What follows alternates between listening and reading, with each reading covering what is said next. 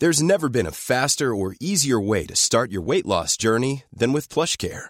PlushCare accepts most insurance plans and gives you online access to board-certified physicians who can prescribe FDA-approved weight loss medications like Wegovy and Zepbound for those who qualify. Take charge of your health and speak with a board-certified physician about a weight loss plan that's right for you.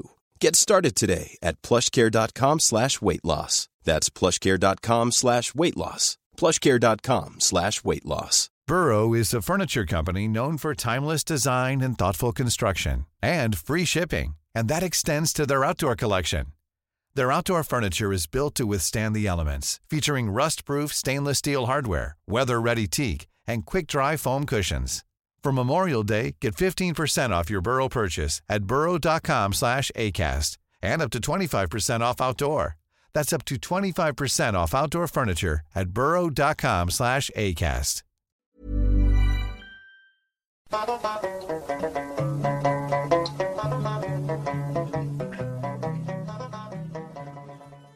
Hello and welcome back to the Songs and Stories podcast. Probably for a once off after over a year without an episode.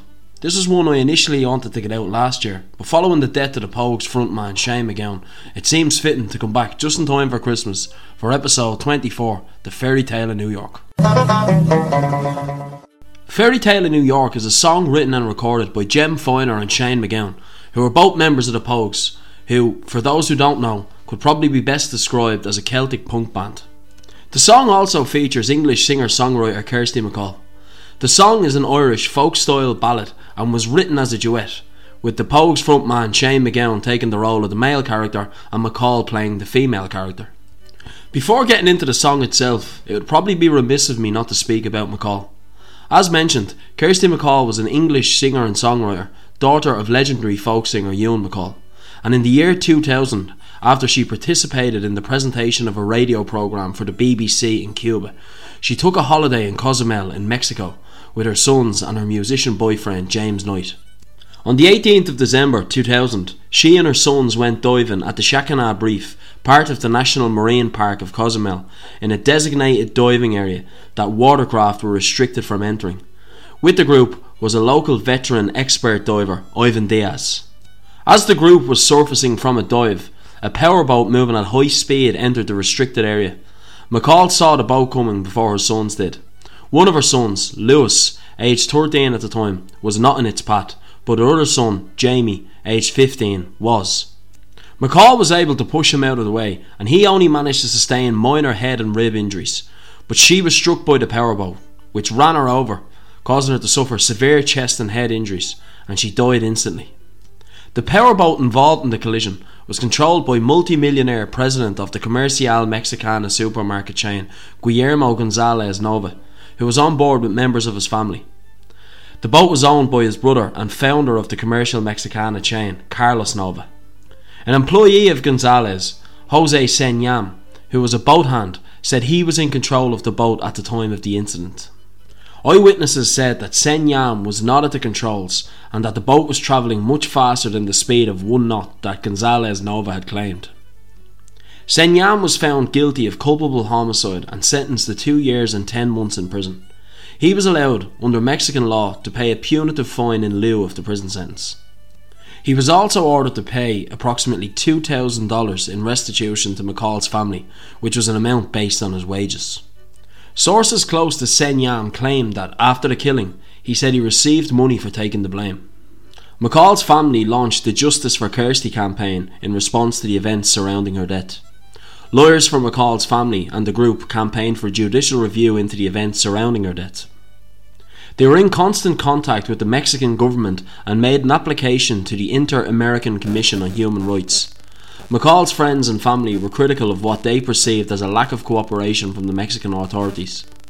In May 2006, Emilio Cortez Ramirez, a federal prosecutor in Cozumel, was found liable for breach of authority in his handling of MacColl's case.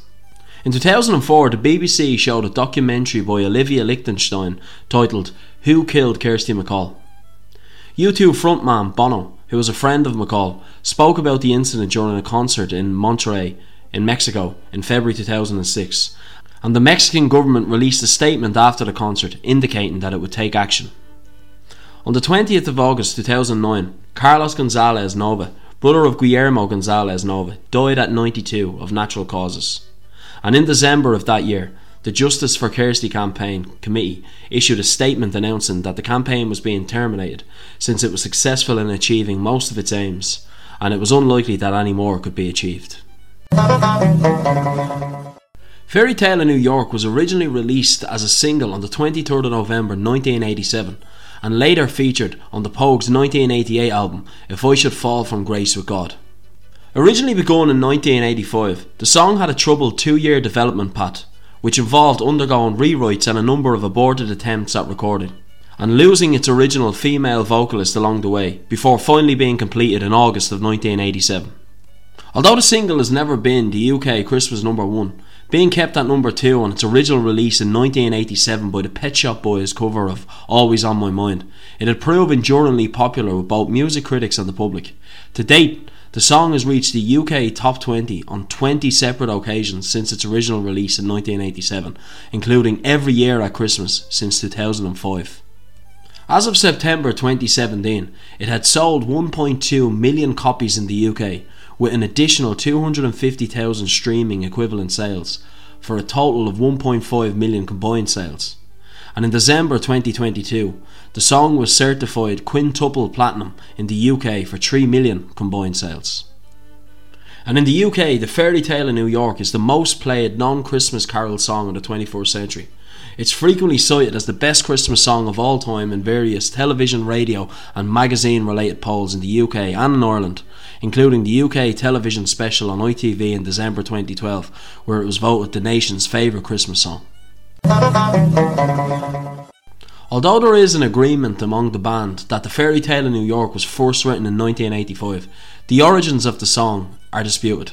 Shane MacGowan insisted that the song came about as a result of a wager made by the Pogues producer at the time, Elvis Costello, that the band would not be able to write a Christmas hit single, while the Pogues manager, Frank Murray, had stated that it was originally his idea and the band should try to write a Christmas song that he thought would be interesting.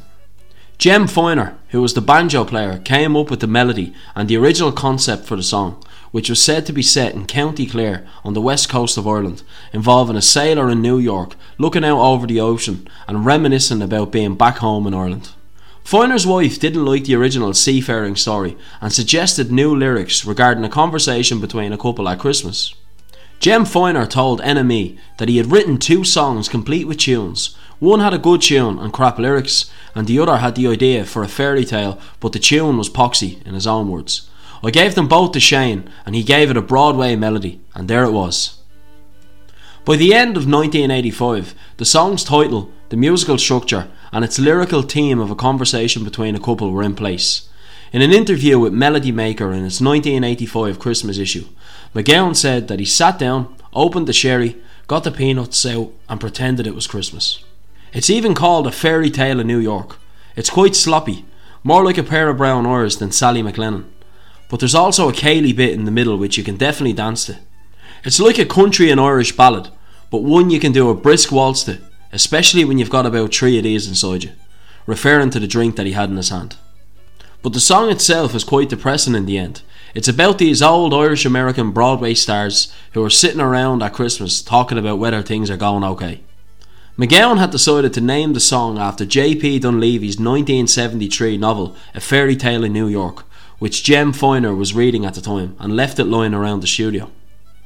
In the same Melody Maker interview, MacGowan said that he did regret that the song had not been completed in time to be released for Christmas that year, and hinted that the track would appear on an EP that the Pogues are due to record shortly. In January 1986, the group recorded the song during the sessions with Costello that would produce the Poguetry in Motion EP, with bass player Cait O'Riordan singing the female part. Costello suggested naming the song Christmas Eve in the Drunk Tank after the song's opening lines, but the band were scornful of Costello's suggestion, with MacGowan pointing out to Costello that a song with such a title was not very likely to be well received or played by radio stations. A drunk tank is a jail cell or a separate facility that accommodates people who are intoxicated, especially with alcohol. In some cases, these facilities could be mobile, which led them to also being referred to as booze buses. The majority of the lyrics had been written while MacGowan was recovering in a bed in Malmo after being struck down with double pneumonia during a Pogues tour of Scandinavia in late 1985. He later said, You get a lot of delirium and stuff, so I got quite a few good images out of that. However, despite several attempts at recording it, the group were unhappy with the results, and the song was temporarily put aside with the intention of getting back to it at a later stage. The guitarist, Philip Chevron, later said it was not quite there. It needed to have a full on, confident performance from the band, which he felt it lacked. The producer of the final version, Steve Lillywhite, diplomatically described the version recorded with O'Riordan's vocals as not fully realised. Extracts from these earlier versions of the song are included on the 2008 box set entitled Just Look Them Straight in the Eye and Say Pogue Mahone. And here's a bit of O'Riordan's vocals on that original demo.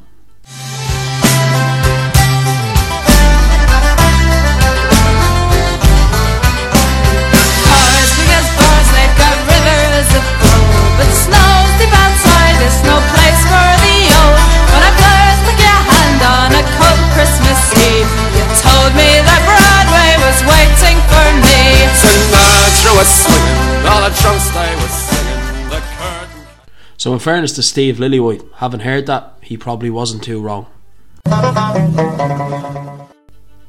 In March of 1986, the Pogues toured the US for the first time. The opening date of the tour was in New York City, a place which had long fascinated MacGowan and which inspired him to write new lyrics for the song. Among the members of the city's Irish American community who saw the show and visited the band backstage after the concert were filmmaker Peter Dougherty and actor Matt Dillon, both later became friends with the Pogues and played important roles in the video for Fairy Tale in New York. Another inspiration was Sergio Leone's film Once Upon a Time in America, which MacGowan and whistle player Spider Stacy watched over and over again on their tour bus. Apart from shaping the ideas for the lyrics, MacGowan wrote a slow piano based introduction to the fairy tale in New York, influenced by the film's score by Ennio Morricone. The intro was later edited together with the more upbeat original melody, which created the final song tune that we hear. As 1986 went on, the Pogues encountered various problems that brought a halt to their recording activity. The record label, Stiff, ran into financial difficulties and went into administration. Although, as the label still owned the rights to the Pogues recordings, this meant that a distribution deal had to be negotiated with a new label to release any new Pogues material. The group's deteriorating relationship with Costello saw them part ways with their producer, and after increasingly erratic behaviour, Cait O'Riordan, who had become romantically involved with Costello, left the band in October 1986. The departure of O'Riordan meant that the song had now lost its initially intended female singer. The finished track was recorded at RAK Studios in Regent's Park in London. The problems at Stiff were eventually resolved and the Pogues were finally able to enter a recording studio again in early 1987 to start work on their third album. Now it's Steve Lillywhite producing. A new demo of Fairy Tale in New York was recorded at London's Abbey Road Studios in March 1987, with MacGowan singing both the male and female roles. However, it wasn't until the third set of recording sessions in August 1987 in nearby RAK Studios that it was suggested that Lillywhite take the track back to his home studio and let his wife, Kirsty MacColl, lay down a new guide vocal for the song, having worked on her vocals meticulously. Lillywhite brought the recording back to the studio where the Pogues were impressed with MacColl's singing and realised she would be the ideal voice for the female character in the song. MacGowan later said, Kirsty knew exactly the right measure of viciousness and femininity and romance to put into it, and she had a very strong character and it came across in a big way. He said that in operas, if you have a double aria, it's what the woman does that really matters. The man lies and the woman tells the truth. MacGowan re recorded his vocals alongside the tape of MacColl's contribution. Interestingly, the duo never recorded the song together in a studio and the song was duly completed with the addition of a harp played by Siobhan Sheahan and with horns and a string section. Reflecting on the recording of the song during a 2020 interview, MacGowan said, It was a happy time for the group. It's our Bohemian Rhapsody. He paid tribute to MacColl for lending her vocals to the song. I was very grateful to Kirsty. I don't think it would have been such a big hit without her contribution. The song follows an Irish immigrant's Christmas Eve daydream about holidays of the past, while sleeping off a binge in a New York City drunk tank. When an inebriated old man, also in the cell, sings a passage from the old Irish ballad, The Rare Old Mountain Dew, the narrator, in this case Shane MacGowan, begins to dream of a former lover. The remainder of the song, which may well just be an internal monologue, takes the form of a call and response between the couple, their youthful hopes crushed by alcoholism and drug addiction, as they reminisce and argue on Christmas Eve. The phrases Sinatra was swinging and Cars Big as Bars seem to place the song in the late 1940s, although the music video clearly depicts a contemporary 1980s New York. Helen Brown of the Daily Telegraph wrote about the impact of the lyrics, where she said the range of moods, from maudlin to euphoric, sentimental to profane, mudslinging to sincerely devoted in the space of four glorious minutes. It seemed perfectly suited to Christmas, a time which highlights the disparity between the haves and have nots around the world. As MacColl and MacGowan's dialogue descends from the ecstasy of their kiss into an increasingly vitriolic argument, their words puts an average family's seasonal bickering into perspective. You're a bum, you're a punk, you're an old slut on junk. The song's row ends with an expression of love and hope against all the odds, as MacGowan's character promises MacColl that far from wrecking her dreams, as he's kept them with his own, can't make it all alone, he pleads, and that he's built his dream around. Mom deserves the best, and there's no better place to shop for Mother's Day than Whole Foods Market. They're your destination for unbeatable savings, from premium gifts to show-stopping flowers and irresistible desserts. Start by saving 33% with Prime on all body care and candles. Then get a 15-stem bunch of tulips for just $9.99 each with Prime. Round out Mom's menu with festive rosé, irresistible berry chantilly cake, and more special treats. Come celebrate Mother's Day at Whole Foods Market. If you're looking for plump lips that last, you need to know about Juvederm lip fillers. With Juvederm Volbella XC and Juvederm Ultra XC, your lip look, whether it's subtle or bold, can last up to one full year with optimal treatment and no additional maintenance. Find a licensed specialist and see if it's right for you at Juvederm.com today. That's J U V E D E R M.com. Add fullness to lips in adults over 21 with Juvederm Volbella XC or Juvederm Ultra XC. Do not use if you have severe allergies or a history of severe allergic reactions, or if you're allergic to lidocaine or the proteins used in Juvederm. Tell your doctor if you have a history of scarring or taking medicines that decrease the body's immune response or that can prolong bleeding. Common side effects include injection site redness, swelling, pain, tenderness, firmness, lumps, bumps, bruising, discoloration, or itching. As with all fillers, there's a rare risk of unintentional injection into a blood vessel, which can cause vision abnormalities, blindness, stroke, temporary scabs, or scarring. For full important safety information, visit juvederm.com. Hey, I'm Ryan Reynolds. Recently, I asked Mint Mobile's legal team if big wireless companies are allowed to raise prices due to inflation. They said yes. And then when I asked if raising prices technically violates those onerous two year contracts, they said, What the f are you talking about, you insane Hollywood ass? So to recap, we're cutting the price of Mint Unlimited from $30 a month to just $15 a month. Give it a try at mintmobile.com slash switch. $45 upfront for three months plus taxes and fees. Promo rate for new customers for limited time. Unlimited more than 40 gigabytes per month. Slows. Full terms at mintmobile.com.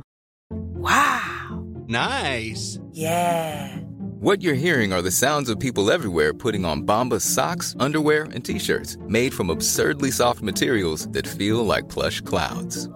Yeah, that plush. And the best part? For every item you purchase, Bombas donates another to someone facing homelessness. Bombas. Big comfort for everyone. Go to bombas.com slash ACAST and use code ACAST for 20% off your first purchase. That's bombas.com slash ACAST. Code ACAST.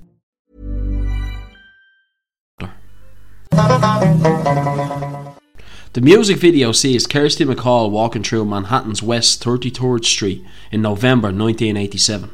The video for the song was directed by Peter Dougherty and filmed in New York during a bitterly cold week in November 1987. The video opens with MacGowan sitting at a piano as if playing the song's opening refrain. However, as MacGowan couldn't actually play the instrument, the close up shot featured the hands of the band's pianist, Fearnley, wearing MacGowan's rings on his fingers. Their pianist, James Fearnley, later said that he found the experience to be humiliating, but he accepted that the idea that it looked better in the video to show MacGowan seated at the piano. Part of the video was filmed inside a real police station on the Lower East Side. The actor Matt Dillon plays a police officer who arrests MacGowan and takes him to the cells. Dillon recalled that he'd been afraid to handle MacGowan roughly and that he had to be encouraged by Dougherty and MacGowan to use force. MacGowan and the rest of the band were drinking throughout the shoot, and the police became concerned about their increasingly rowdy behaviour in the cells. Dillon, who was sober, had to intervene and reassure the police that there'd be no problems. The chorus of the song includes the line, The boys of the NYPD choir were singing Galway Bay. However, in reality, the NYPD doesn't have a choir, the closest thing being the NYPD Pipes and Drums, who are featured in the video for the song. The NYPD Pipes and Drums didn't know the Galway Bay, and so they sang a song that all of them knew the words to, and it was the Mickey Mouse March, the theme tune for the Mickey Mouse Club television series. The footage was then slowed down and shown in brief sections to disguise the fact that the pipes and drums were singing a completely different song. The pipes and drums had been drinking on the coach that brought them to the video shoot, and by the time they arrived, they were more drunk than the band, refusing to work unless they were supplied with more alcohol. Over the years, there's been a lot of lyrical controversy and proposed censorship of the song. The song's lyrical content attracted attention from the start due to language contained in its second verse, where MacGowan's character refers to MacColl's character as an old slut and junk, to which MacColl responds with a tirade that includes the word faggot and arse. In December 2007, BBC Radio 1 edited the words faggot and slut from the track to avoid offence, which MacColl's mother described the ban as too ridiculous, while the Pogues said they found it amusing. The BBC stated that we're playing an edited version because some members of the audience might find it offensive. However, the BBC, shortly after, announced that they had reversed the decision and continued to play the song uncensored. Other BBC radio stations, including the traditionally more conservative Radio 2, had continued to play the original version throughout this period, the ban having only applied to Radio 1. The MTV channels in the UK also removed and scrambled the words slut and faggot and arse from the song. In December 2018, two broadcasters on RTE 2FM caused controversy by asking for the word faggot to be bleeped from broadcast of the song. However, RTE announced that they wouldn't censor the lyric. A few days later, MacGowan defended the lyrics in a statement released to Virgin Media Television's The Tonight Show. The word was used by the character because it fitted with the way that she would speak and with her character. She's not supposed to be a nice person, or even a wholesome person. She's a woman of a certain generation at a certain time in history, and she's down on her luck and desperate. Her dialogue is as accurate as I could make it, but she's not intended to offend.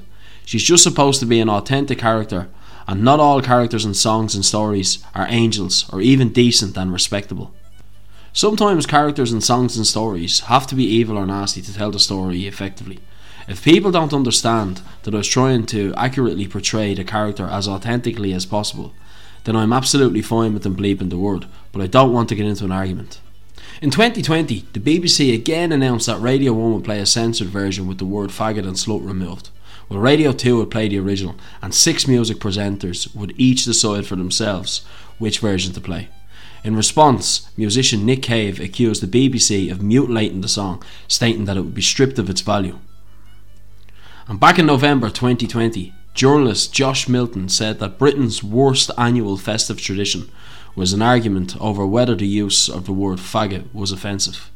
He also said that in 2010, the musical comedian Mitch Benn argued the word faggot was Irish and Liverpudlian slang for a lazy person, although the word is far more broadly accepted as being an anti gay slur. In December 2020, an alternative version with MacColl singing You're Cheap and You're Haggard, replacing the contentious line, was included in the compilation album on TikTok Christmas. The same censored version was used for the official Marvel Entertainment playlist soundtrack of 2022 special short film The Guardians of the Galaxy Holiday Special. And to be fair, it doesn't really take away from the song. Here's what that sounds like.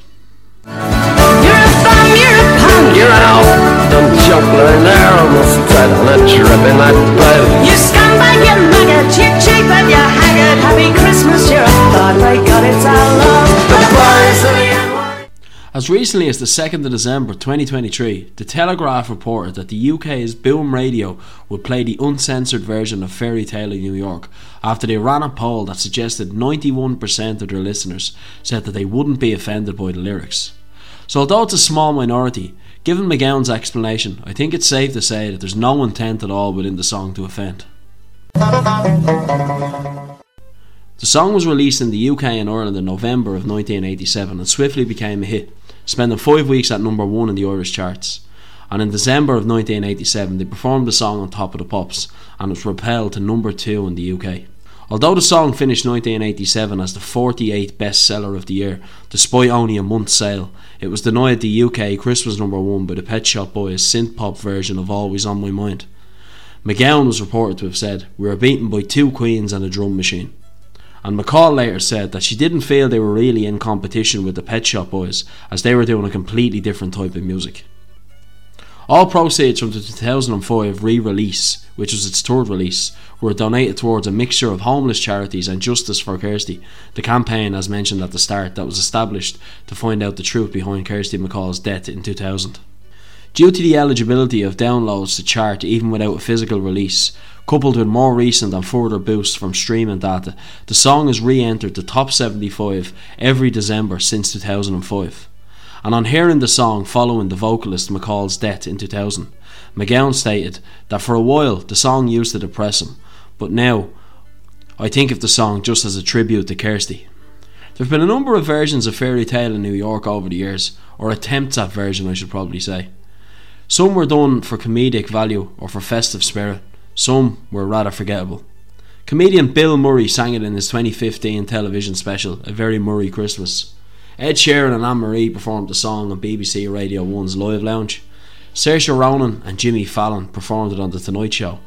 And in the BBC's Gavin and Stacey Christmas special, broadcast on Christmas Day 2019, Ruth Jones and Rob Brydon sang the uncensored version of the song as their Christmas characters Nessa Jenkins and Uncle Bryn. It was also covered by American singer Jon Bon Jovi. Now, usually when I'd reference a number of versions on the podcast, I might play a couple of snippets, but in this case, I'm going to spare you the pain of listening to any of these. Following MacGowan's death in December 2023, the song returned to number one in the Irish singles charts on the same day as MacGowan's funeral and 36 years after it first topped the charts in Ireland. I think, especially after his passing, the fairy tale of New York will probably now always be in the battle for number one in the UK and Ireland, along with Wham and Mariah Carey, if it wasn't already. And I think it's quite fitting that the fairy tale of New York is in this bracket, given that Shane MacGowan himself was born on Christmas Day, and both MacGowan and MacColl's deaths came in December. So to end the podcast, here's of course the fairy tale of New York by the Pogues and Kirsty MacColl. Happy Christmas.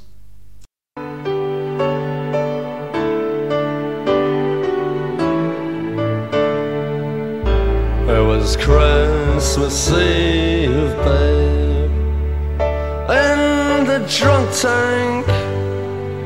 An old man said to me, Won't see another one. And then he sang a song, the rare old mountain tune. I turned my face away dreamed about you. Got a lucky one, came in eighteen to one. I've got a feeling this year's for and you. So happy Christmas. I love see a better time when all our dreams come true.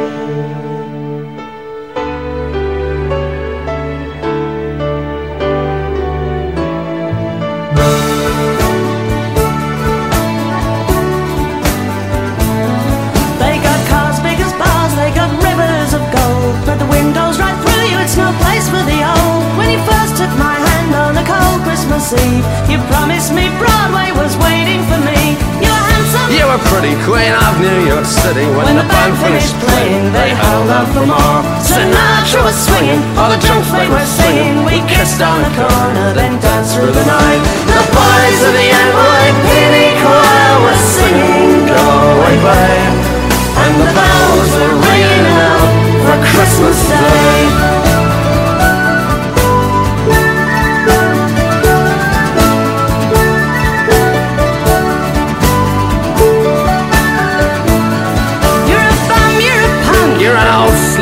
Joke line there, almost dead on a dripping night bed. You scumbag, you maggot, you cheap, lousy faggot. Happy Christmas, you're outside, thank God it's our love. The boys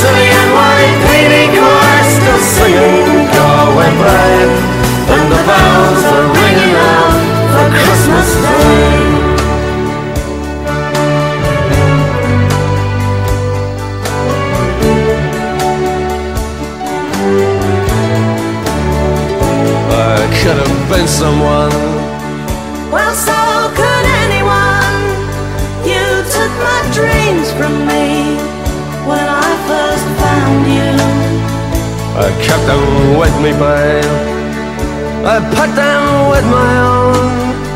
Can't make it all alone. I built my dreams around you. The boys of the NYPD choir still singing Go Away Babe. And the bells are ringing out for Christmas Day.